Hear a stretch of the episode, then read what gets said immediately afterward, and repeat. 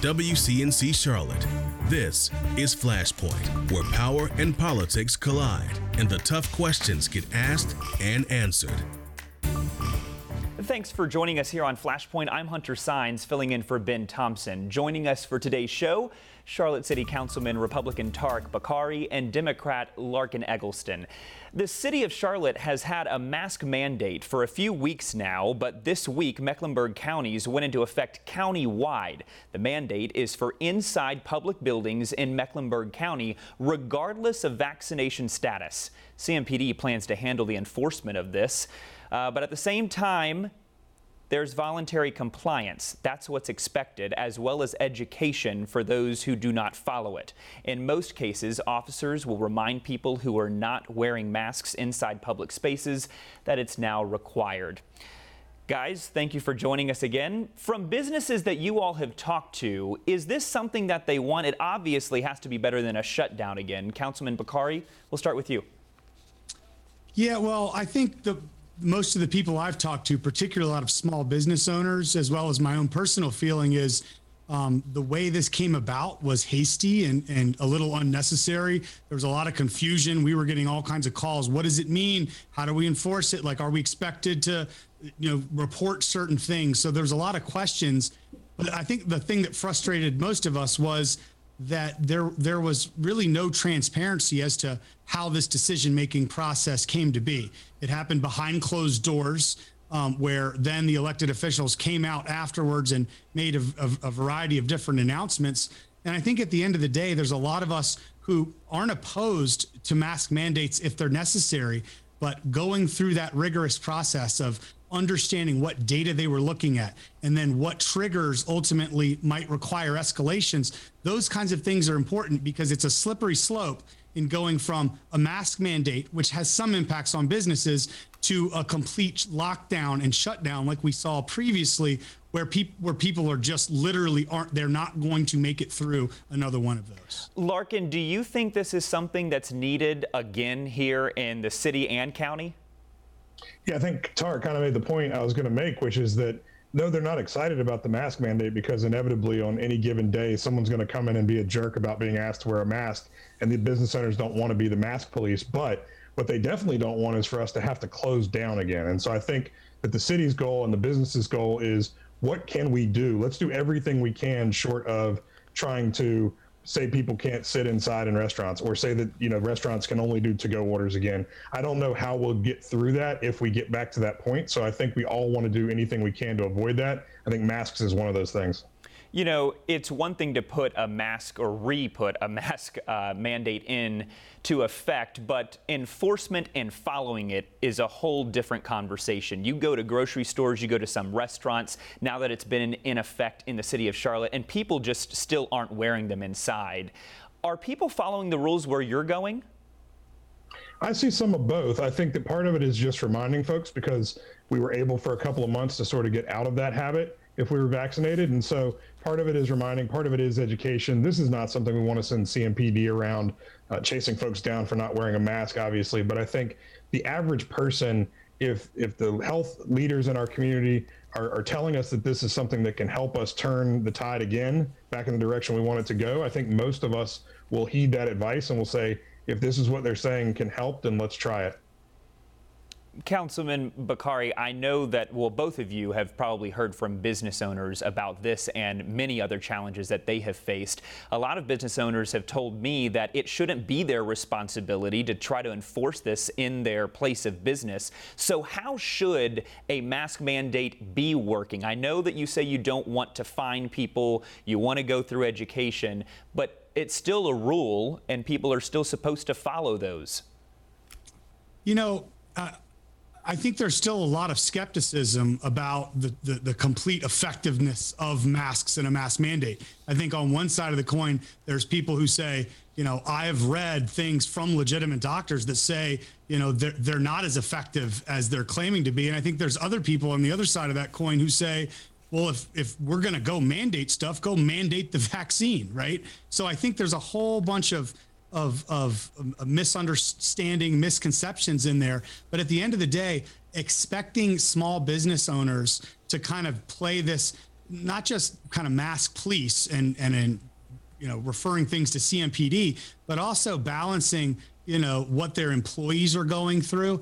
I think this is something that is a personal decision that businesses should be making right now while we should be figuring out what is the maximizing approach for vaccines uh, and how are we going to future proof this world that we live in right now for the new normal that exists? I said this a year and a half ago, and I'll say it again now. This is not a passing storm for one weekend. This is something that is more like a, a, a series of seasons that we're just going to have to get used to. And it can't be continual government mandates.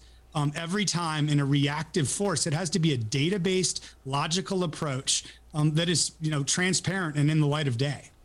Yeah, uh, one clarification there. We have heard Gibbie Harris, the health director, say that masks are not an end all be all, but that they do help reduce the spread of the virus. But I want to move on to something that you got as, to. As does the vaccine, which we can, I cannot I cannot encourage people strongly enough to go out and get. That's how we move past masks. Correct. And, and, and, to that point, Charlotte employees are now getting paid to get the COVID 19 vaccine. City workers who get vaccinated by September 30th, they're going to receive $250. And if at least 75% of the city's workforce is vaccinated by that date, they will receive another $250.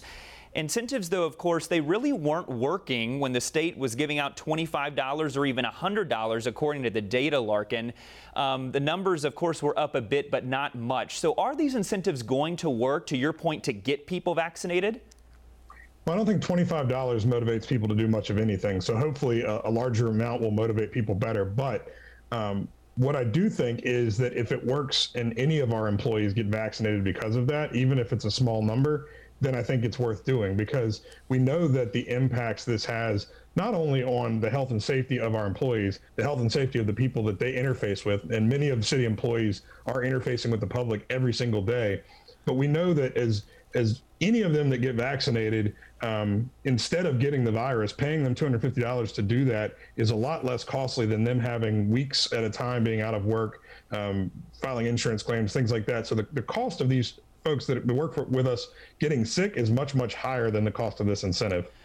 Tark, I know your Republican uh, colleague on the dais there, Ed Driggs, asked for more information and sounded a bit skeptical to all of this, and for good reason, because it is a lot of money that could possibly be spent here. In your opinion, is there a better use of this money when it comes to also trying to get people vaccinated? Yeah, I mean, 100%. Like, here's one example is let's figure out ways uh, to help retool our small businesses or our workforce to exist in a new normal of this kind of post-COVID world we live in. So, yeah, giving uh, the people who are not vaccinated now, likely it's not a small amount of money that's like, oh, that's going to teeter me over the edge. There's a lot of people who don't care or care, eh, but they care like given the fact that you know one of them just recently got FDA approval, right? Things like that.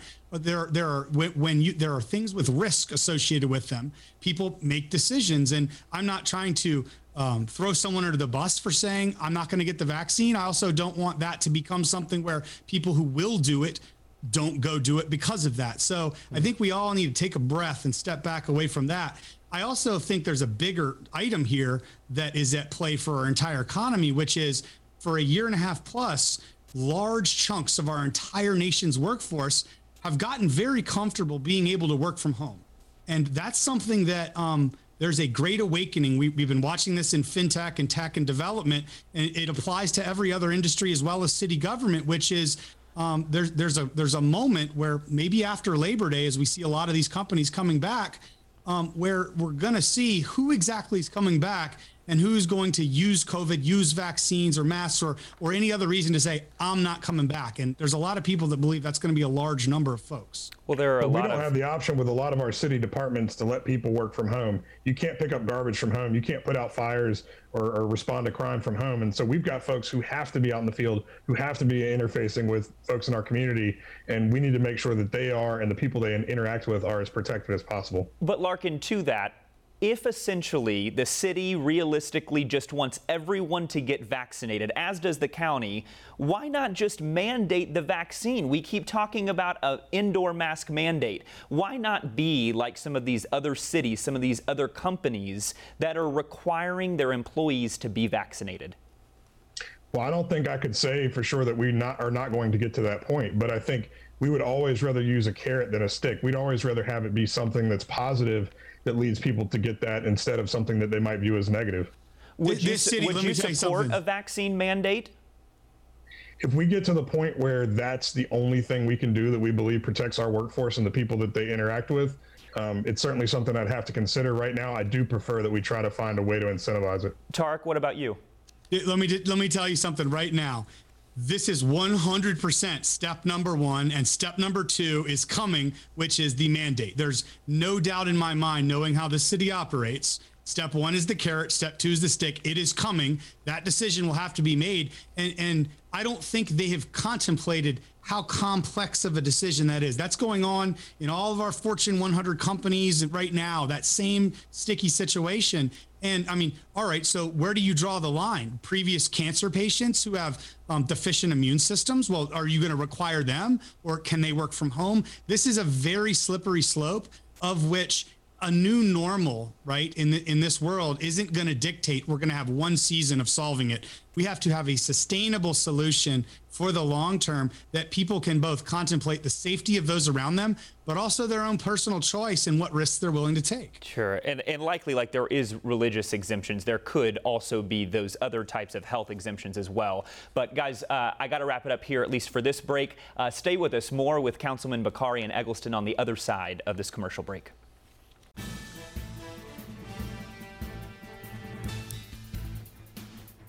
Welcome back. It was years in the making, but Charlotte's Gold Line streetcar is finally open for business. It is set to be a game changer for people in Charlotte's West Side. The Gold Line runs from Beatties Ford Road through Uptown all the way to Elizabeth. Larkin, I know if this was a real thorn for those in your district, but are people actually going to ride it from east to west?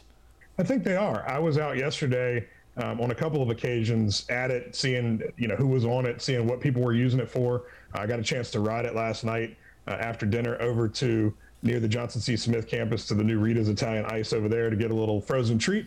Uh, and there were people on it at all times of day. There were folks who had ridden it, students who'd ridden it from Johnson C. Smith into Uptown just to grab coffee and just to check it out. And people were impressed with how nice and new and clean and, and quiet the cars are uh, compared to the old replica trolleys that we used to have out there. So I think people will use it. It is fare free through the end of this calendar year. So I would highly encourage people to get out there and test it uh, themselves and see what they think. But it's going to be a great way to get to uh, football games that we got coming up this fall. Great way to get to soccer matches and, and baseball games. So um, a lot easier and a lot cheaper than having to park in Uptown. And I, I hope people will utilize it. But I know they're excited that uh, we've we've mostly gotten to the end of the tunnel here on the construction piece. Yeah, as you mentioned, it is free for the rest of this year, but then there will be a fare. Um, I have seen countless people jump on the blue line, north to south, for free, basically. They don't pay for it. So, Tariq, do you think people are actually going to pay for it, and, and how is the city going to enforce that payment? Well, I mean, probably not. Maybe somewhat. I, I- think it's kind of irrelevant because um, of, of this broader point, which is um, I, we need to start pitching these these transformational projects for what they are, and look no further than South End. We I was here in the early stages of all of that. Uh, Larken was as well. I remember it. This was pitched as a transformation, uh, transformational transportation solution and and all you have to do is walk over to South End to see that it's transformational, but not from a moving people perspective. It's from all the development that occurred around it. This is an economic development tool, and what will happen and what has already happened along this line that that we've already seen now to date, but even more so over the next year is going to be amazing. But what we must start doing is is calling a spade a spade, and when we start calling something an economic development uh, solution, we start weighing it amongst other economic development solutions. We start measuring it as such. But as long as we start pretending these are transportation solutions, those get in the way of us talking about real 20 and 30 year transportation solution needs like 5G and autonomous vehicles and tunneling and all the other things that are actually potentially going to move people on the ground, under the ground, and in the air. It's certainly not this, although the economic development impacts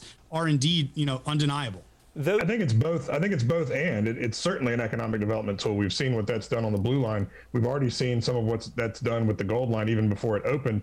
And it's not a transportation solution in that it is going to somehow you know cure uh, traffic congestion when people are coming back into the office in uptown. But it is a traffic i mean it is a transportation solution for any individual who chooses to use it who can walk to a station get on and ride in on the light rail or the streetcar or any of these transportation modes that we've created. It gives them a better way to get around. So it is a transportation solution for the people who choose to use it I do have to move on to another very important thing for many people here in the city of Charlotte. Now that city leaders have approved the Charlotte Future 2040 Comprehensive Plan, all eyes are now on the Unified Development Ordinance, otherwise known as the UDO. So, what exactly is that? Simply put, the UDO is a set of regulations designed to guide our city's future development.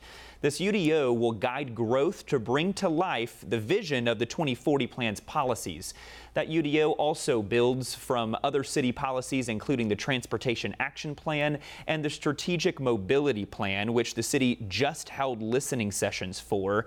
I know I just said a lot there. It can get really nitty and gritty, but this is super important. Why is it so important to everybody, regardless if you live in a neighborhood or, or even if you have a business here in town? Larken?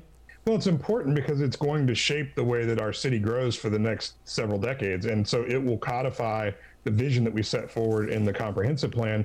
But it's it's also got to do a better job than we've done historically of making sure that we don't have one plan that says one thing and another that contradicts it. And oftentimes that's what we run into. And so we've got to make something that builds the city we want to live in, but also makes it clear for the people who are helping us build it exactly what they're supposed to be doing and where and when. And so that's going to involve a lot of community input in terms of play, determining place types in certain parts of our city, where we want industrial, where we want office, where we want mixed use, which is going to be a much more predominant thing than we've been accustomed to, where we used to have all of our uses separated. Now we like to see a lot of them together. So this is going to be the document that that guides the way we head as a city, and and so it is critically important that people get engaged.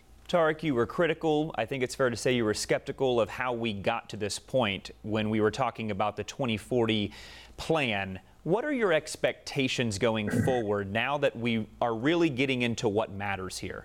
Well, I mean, my expe- expectations are low, unfortunately, because I saw exactly what the writing on the wall was for our last eight plus months of battle on this, which was um, we had a planning director and certain forces that wanted to have what rightly should have been the UDO discussion, which we're entering um, at a more strategic vision level, aspirational level of the comp plan that said, hey, while we have an aspiration to do X and Y, very specifically, we're going to do things like abolish single family zoning. And we're going to use community benefit agreements to do things that have never been done before, nor, nor do we know how to do them. So, unfortunately, instead of going and looking at the impacts to affordable housing in an economic impact analysis and then bringing forth that tactically inside the UDO discussion, which is coming up, They've already done it. And when we raise the, the five of us district reps that were against those very things, when we raise those concerns again, I guarantee you they're going to put the Heisman hand up and say, well, "We've already we've already litigated that with you. Um, you. We won that conversation. Move on, move on." And that's exactly what's going to happen. So the only thing I know how to do at this point is not let them do the other thing they did to us, which was take data points and craft certain things they liked the way they looked and feed that to us like we're mushrooms in the dark essentially. So um, I, i'm i'm going to make sure that we fight to say here are the metrics for community engagement which include the development community include neighborhood organizations that were highly critical of this and here's how we're going to measure you staff uh, your success and what's happening on the actual engagement front. It's all we can do at this point Larken, I see your smirk, but sadly, I got to give Tariq the last word there. We are out of time. Thank you both gentlemen for joining us here. More Flashpoint coming up on the other side of this break.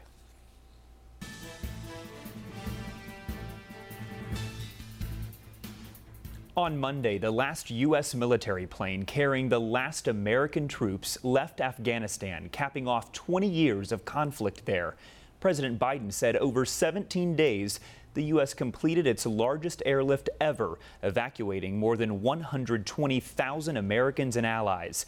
However, we unfortunately lost the lives in the process as well. 13 U.S. service members were killed in a suicide attack near the Kabul airport. The Queen City is seeing a significant influx in Afghan refugees following the latest unrest. The founder of Welcome Home, a Charlotte based organization that helps refugees resettle, says a rise in resettlement in the Carolinas has been an issue for the last four years. WCNC Charlotte's Fred Shropshire explains.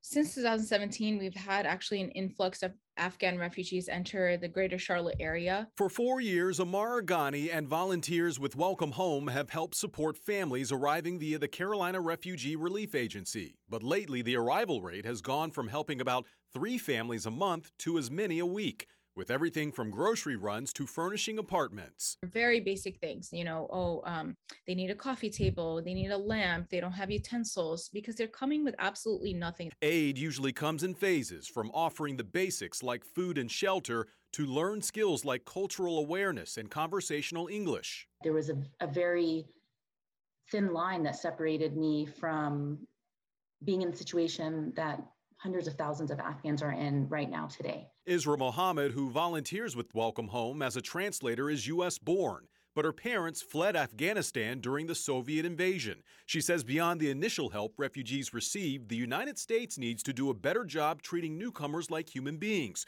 For starters, making it easier to become permanent U.S. citizens. I feel like I've been begging for Afghans to be viewed as humans for my entire existence. It's uplifting to feel support from people that had no connection to Afghanistan whatsoever, but it's not enough. All of this happening just before the 20th anniversary of 9 11. Next week's show will focus on that anniversary. Be sure to stay with us. We'll be right back.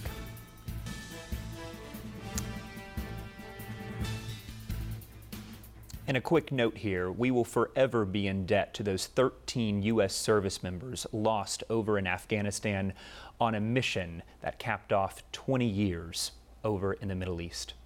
Thanks for joining us here on Flashpoint this week. Ben will be back next weekend. Have a good rest of your day.